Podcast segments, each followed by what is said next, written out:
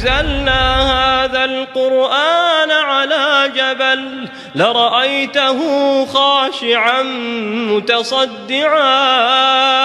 لرأيته خاشعا متصدعا من خشية الله وتلك الأمثال نضربها للناس لعلهم يتفكرون Assalamualaikum semua, welcome back to my channel guys So hari ni hari Senin aku nak cerita-cerita seram dengan korang So korang kena stay tune daripada awal sampai habis Sebab sebab aku nak cerita lah, tak ada apa pun, okay? So guys, yang mana baru masuk, yang baru jumpa channel ni Acap ucapkan selamat datang. Ah, Yang baru je ah, nak subscribe. Jangan fikir-fikir lagi guys, terus hit ah, button like, subscribe dan juga bell notification tu terus. Yang mana dah lama tu, tekanlah subscribe. Yang belum tekan, kan free tu. Ha, Okay, hari ni Acap nak cerita tentang satu kisah yang agak Orang kata apa, lain macam sikit lah guys kan? Tapi Sekejap lagi kita cerita macam biasa Korang dah tekan tu semua Dah steady, dah ready. Ayak, melo semua dah ada kan Kat tepi tu kacang. Kita lepak dulu. Tapi biasanya kau tak tengok malam kan? Kau tengok besok kan? Tapi tak apa. So, jom kita lain intro dulu guys. Let's roll it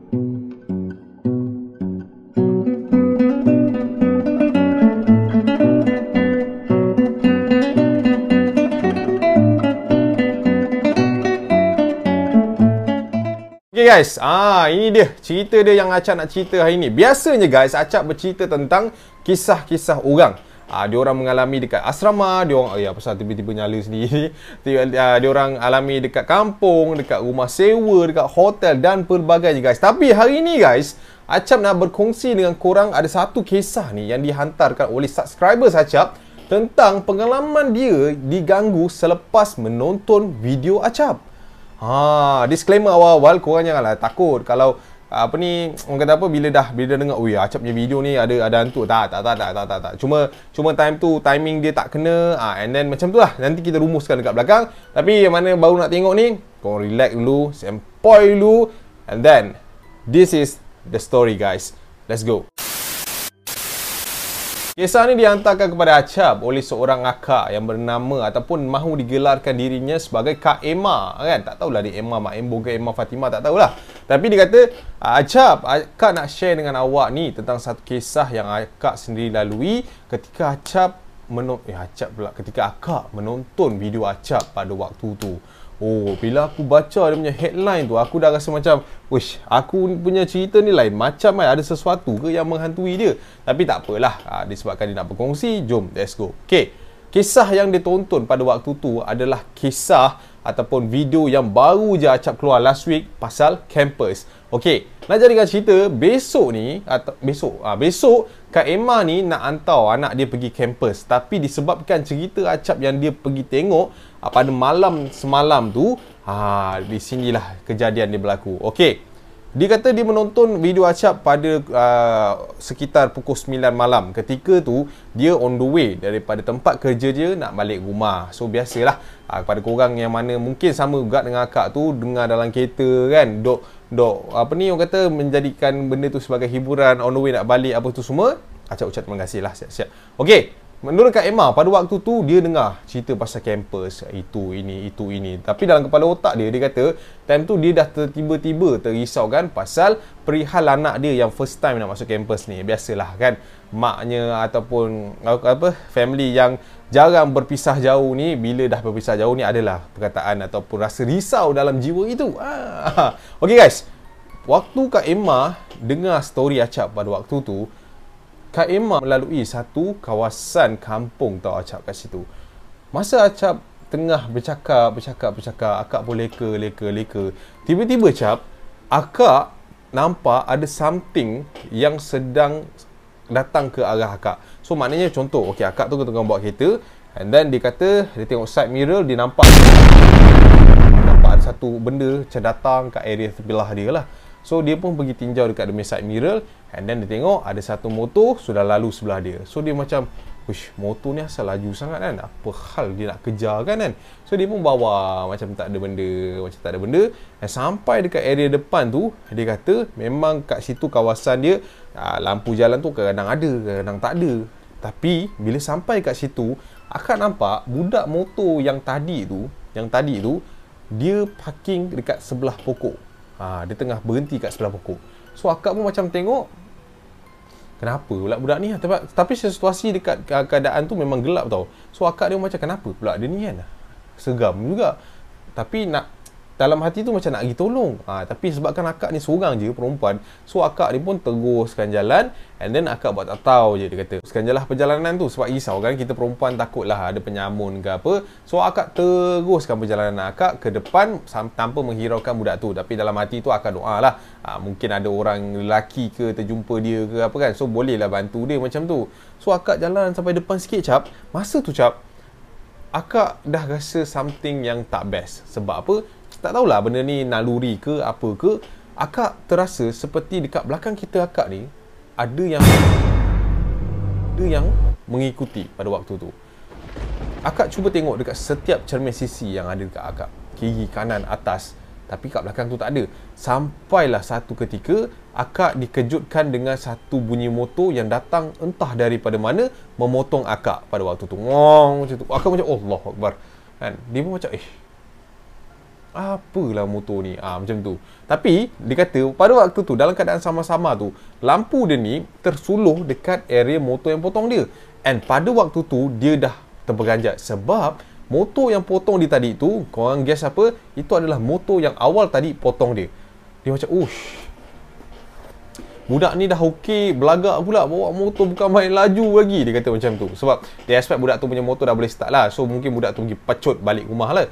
And then akak jalan depan lagi cap dekat situ ada satu lagi kawasan gelap yang acap uh, yang akak kena lalu. And then akak akan balik lah akan sampai kat rumah. And masa dekat kawasan gelap tu cap sekali lagi akak nampak budak ni berhenti tepi pokok and then sedang berdiri dekat sebelah motor dia. Akak perlahankan kenderaan akak daripada jauh dan akak tengok je dia kat situ dia pun macam berdiri tapi dia tak macam tak buat apa-apa tau. Kan biasa kalau kita motor rosak ke, kereta rosak ke, of course lah kita macam nak pergi usik-usik, kita pergi tunduk-tunduk apa semua. Tapi tak ada, tapi tak ada. Akak nampak dia berdiri je sebelah sebelah motor tu. Tapi akak slow lah. Maknanya dia kat sini, contoh dia kat sini, akak kat sini. Akak slow je. Makin lama makin dekat dengan dia. Tapi waktu tu akak tak adalah macam tak sedar hati ke apa kan. Mungkin dia ni memang tak ada tak ada apa-apa knowledge about motor ke apa. Mungkin dia tengah tunggu someone. And akak pun berhentikan kereta dekat belah kiri tu. And then akak turun. Akak tanya dia. Dek, kenapa tu? Rosak. Budak tu kata. Allah Akbar. Dah telefon siapa-siapa ke? Dia kata macam tu. Akak tu kata macam tu lah.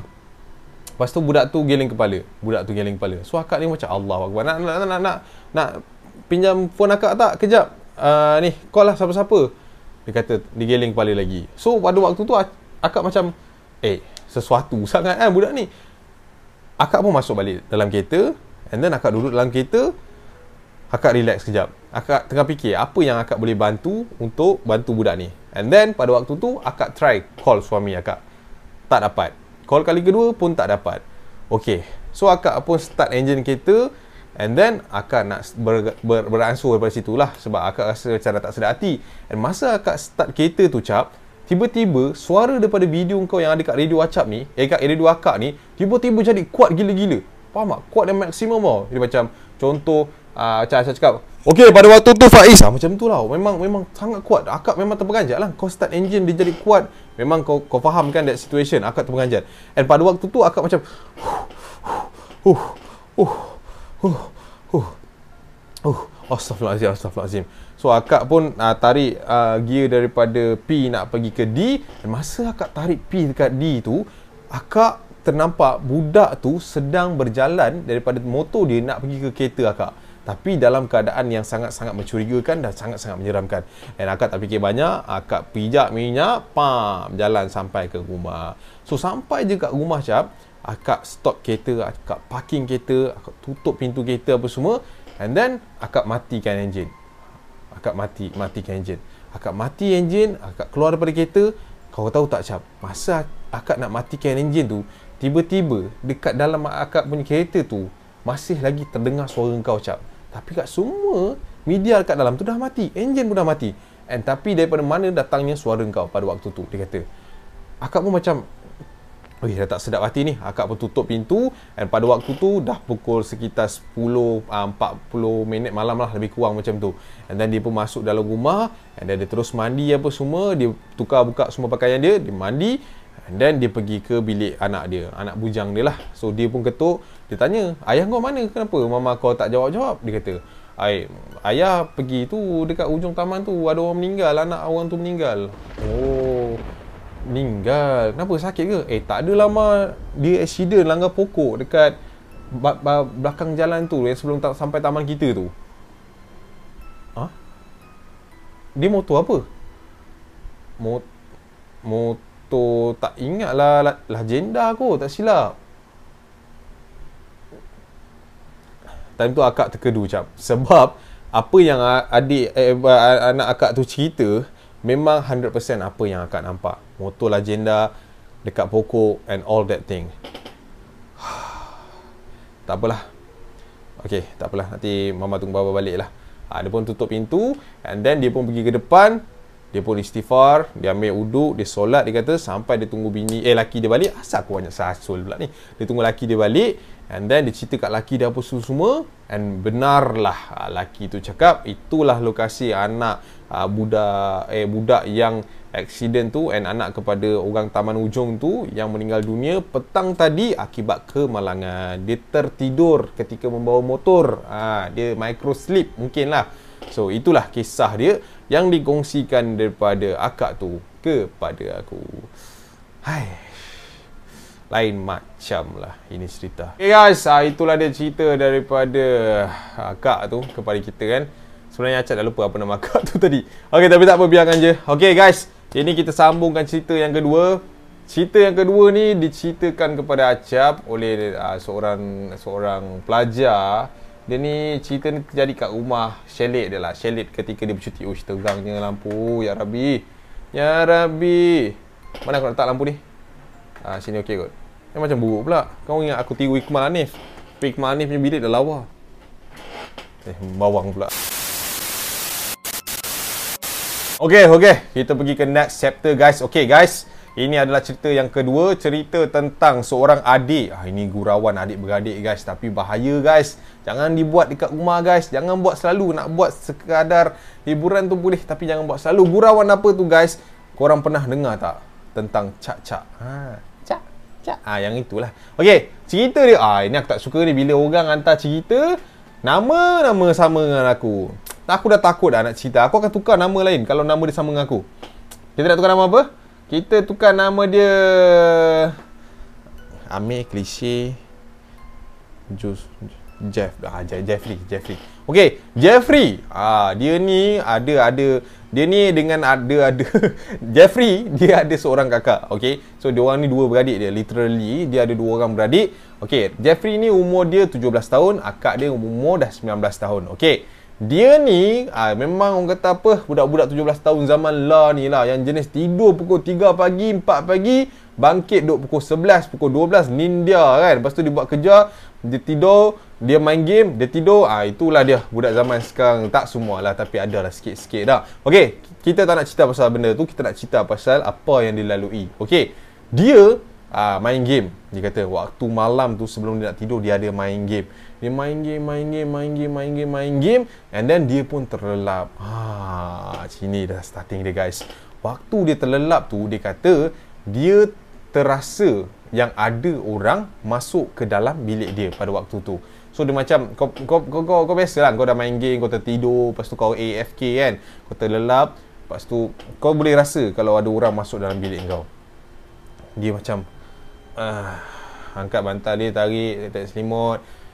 And cap, pada waktu tu aku rasa ada orang juga buka lampu dalam bilik aku. Aku macam hmm, ada siapa pula ni aku baru nak tidur kan. Pada waktu tu cap, uh, jam telah pun uh, menunjukkan sekitar pukul 2 3 pagi waktu tu. Sebab aku baru nak tidur kan. And aku tak layan siapa yang masuk bilik aku tu Buat biar pi apa dia nak buat pun Biasanya memang kakak aku je lah. Dia nak bersiap baju tidur dia bagai And then dia nak ambil barang-barang ke apa Kat dalam bilik ni ha, Untuk dia pergi ke bilik sebelah dia lah. And pada waktu tu aku tak layan. Aku tidur balik cap And waktu aku tidur balik tu cap Aku terdengar Ada orang panggil nama aku. Jeffrey macam tu. Halus je. Jeffrey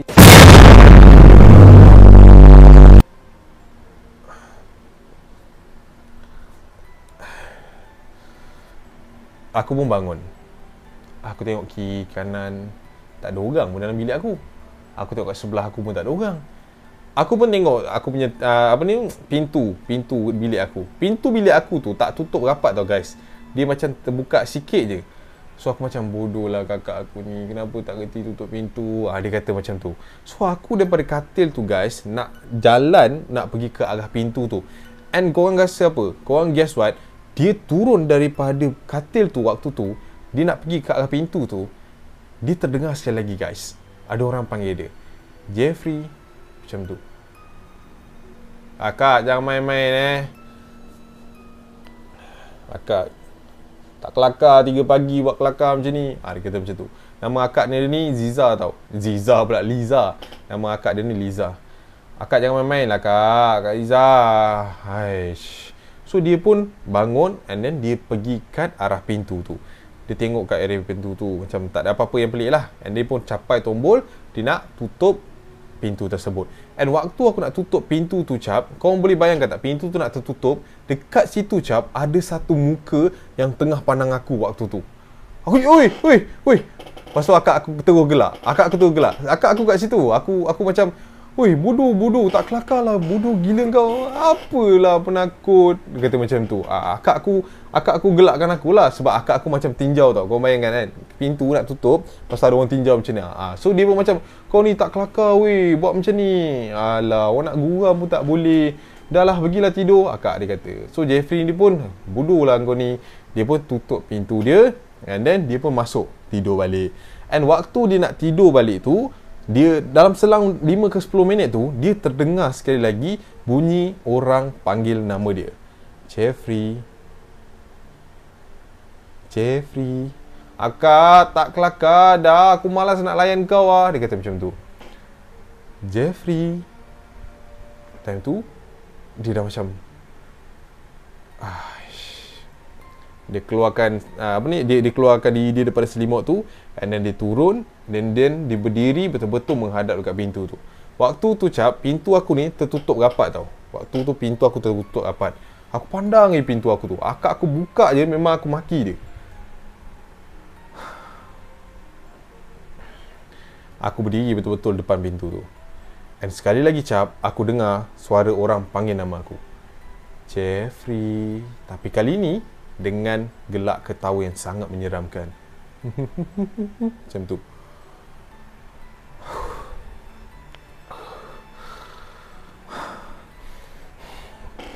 Aku pun nak pergi ke arah katil aku. Aku tak nak tahu apa yang jadi waktu tu. Aku pun jalan pergi ke arah katil aku tu. Dan masa aku nak berjalan ke arah katil aku tu cap, pintu bilik aku terbuka perlahan-lahan. Macam tu.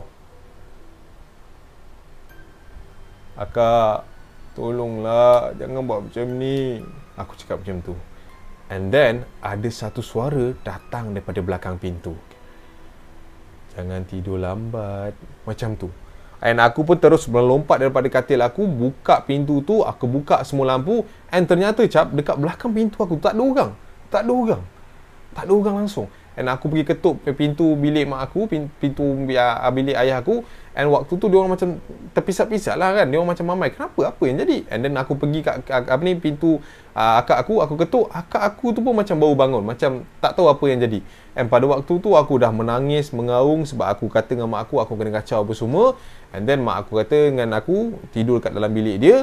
And pada malam tu itulah dia kongsian daripada dia kepada kita. so itulah dia cerita daripada Jeffrey kepada kita guys. Dan itulah yang dia lalui pada malam tersebut.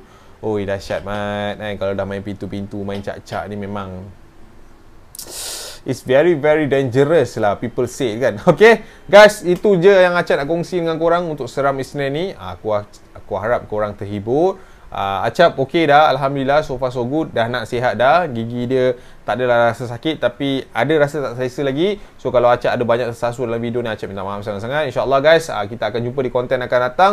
Korang jaga diri elok-elok. Kita jumpa lagi di video akan datang. I see you and I see you guys. Assalamualaikum. Aku Acap. Bye bye Jaga diri guys. Peace out. Bye